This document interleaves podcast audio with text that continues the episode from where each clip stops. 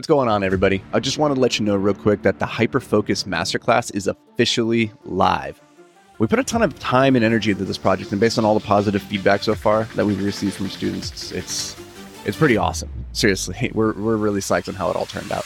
If you're interested in learning all the habits, rituals, routines, systems, processes, frameworks, and more that helped me turn my ADHD into a superpower to get out of massive debt and build a $70 million real estate portfolio over the past 10 years, then you're definitely going to want to head over to beyondtheapex.com/hyperfocus and check it out. All right. Let's get to the show. Hey, what's up, everybody? Welcome back to the podcast. As always, it is a pleasure. Absolutely lovely to have you here. I want to talk about the power of doing hard things and why doing hard things is a worthwhile endeavor. I had a mentor about 10 years ago, 12 years ago. This was back during my rock climbing days. And he was this older fella, maybe in his 50s or 60s at that point. I can't remember. His name was Hollywood Hans Florine. And he was famous back in like the early 90s and 2000s as a rock climber. He had these long flowing blonde hair. He was this gorgeous rock of a man.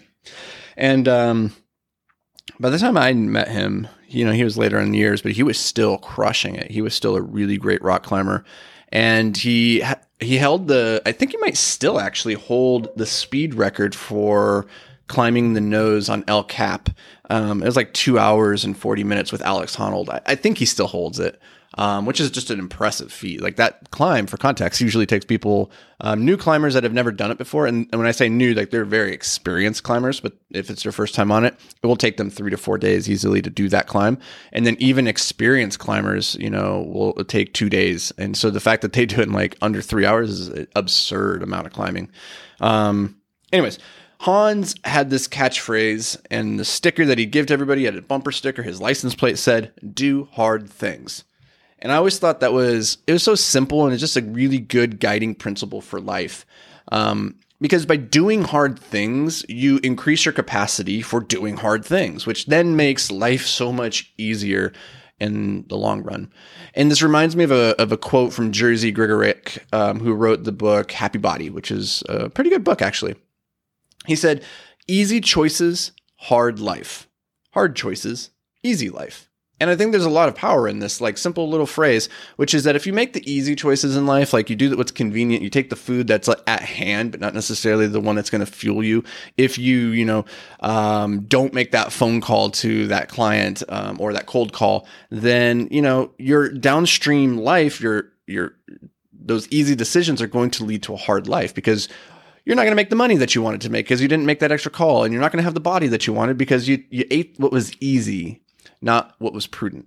Whereas if you can make the hard decisions in the moment, and you can say, I'm not going to eat that crap that's right there and easy to get to and tasty. I'm going to prioritize eating well and taking care of myself. And I am going to do that hard thing, which is to make that phone call or to do the work that I don't really want to do. But I know if I do it downstream, it's going to make the rest of my life easier. And I think that's such a powerful thing to keep in mind because the biological you, the one we talk about this all the time, the biological you, the one that's governed by your brain and by, centuries, millennia of evolution, it was designed to keep you alive and to survive, not to thrive. And so taking the easy route is always the best option for the brain, like getting those berries with the sugar and getting it the nutrients and then going and vegging out and on the couch and being safe, but also, mentally destimulated. So we're not consuming a lot of extraneous calories. That's what your brain wants, right? The biological you wants the easy choices, but the downstream effect of that then is that you're not living your best life in alignment with your greatness, and you're not moving towards a life of thriving rather than just surviving. So we do hard things and we make it a daily practice so that everything else in life becomes easier as a result. And I know this is hard. Like, of course, doing hard things is by definition hard. One of the big lessons I took away from rock climbing, I get asked this on podcasts, like, hey, what's the lesson? Were there any lessons that you found like really transferable between rock climbing to building businesses and entrepreneurship? And the answer I always come back to is that climbing is a really silly endeavor. Like, it has no intrinsic value to anybody in the world. Like, why would you care that I climbed this piece of rock? You don't, right? And for me, it's not even so clear why I would put myself on that path in the first place. Why seek out this path of difficulty when in many cases there's a far easier way to get to the top of the mountain, right? And yet it is by putting ourselves in the path of difficulty and doing the hard things that we learn where the edge of our comfort zone or our capacity zone is. Like, we learn where our potential ends, and then by finding that edge, we're able to expand it and push a little bit further. And as a result, we become more than what we were. And I think that's why we do hard things, because at the end of the day, the thing that brings humans pleasure, that brings us fulfillment and purpose and meaning, isn't in the attaining of a goal. It's in the pursuit. It's in the progress. Nothing will ever feel better than the progress you make towards the goal. The goal itself and getting it, getting the trophy, getting the book published, getting the sale, will never feel as good as the work that went into getting there and that sense of progress. And so that's why we do hard things. And I would encourage you to think about how you can incorporate a daily discipline practice, something that is by its nature challenging and hard for you, so that you have to face that demon every single day and you have to do the difficult thing. For me right now, that's cold showers. Now, what's interesting is, like, I've done cold showers in the past and I've gone through periods where I'll do them and then I'll stop doing them because they start to become easy. And that's the thing, is once the hard thing becomes easy, it's no longer serving you. Now it's back into your comfort zone. Now you've adapted to it. Your hedonic treadmill has you've risen to the point where the thing is no longer a challenge. And once you get there, you need to adopt a new discipline, daily discipline. And for me right now, that's the cold showers, because it's been a long time since I did it. So it's hard for me to get in that shower and force myself to do it. But just by doing that one thing, that 3 to 5 minutes of discipline in the morning, of doing the hard thing, the downstream effects makes the rest of my day so much easier, so much better, makes me feel fulfilled right out the gate.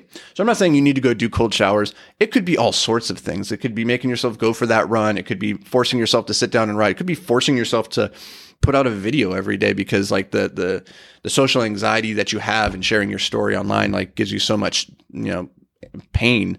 Those can be the hard thing that you do. So I encourage you.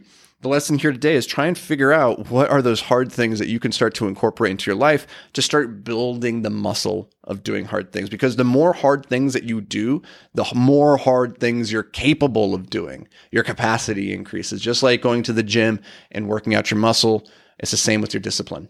And this practice of doing hard things is a great way of actually achieving that. So I hope this brought you a little bit of value, gave you a new framework to look at. I'd be curious to hear, like, what are the hard things that you do in your life that have brought you the most value? Do me a favor. Find me on social media. You can find me at the Anthony Vicino on Instagram, or just at Anthony Vicino on Twitter, and drop me a message. Let me know, what are you working on right now that's hard and that's making the rest of your life easy? And as always, I'm looking forward to seeing you guys again here tomorrow. But until then, stay hyper-focused, my friend. Hey, what's up, guys? Real quick, I've been working really hard to amplify my social media presence recently, and recently just started diving into Instagram, which has actually been a ton of fun. It's a cool platform for connecting with y'all in just a more personal way. So if we aren't already connected on Instagram, let's change that. You can find me at the Anthony Vicino. So go connect. Let's do it. All right, let's get to the show.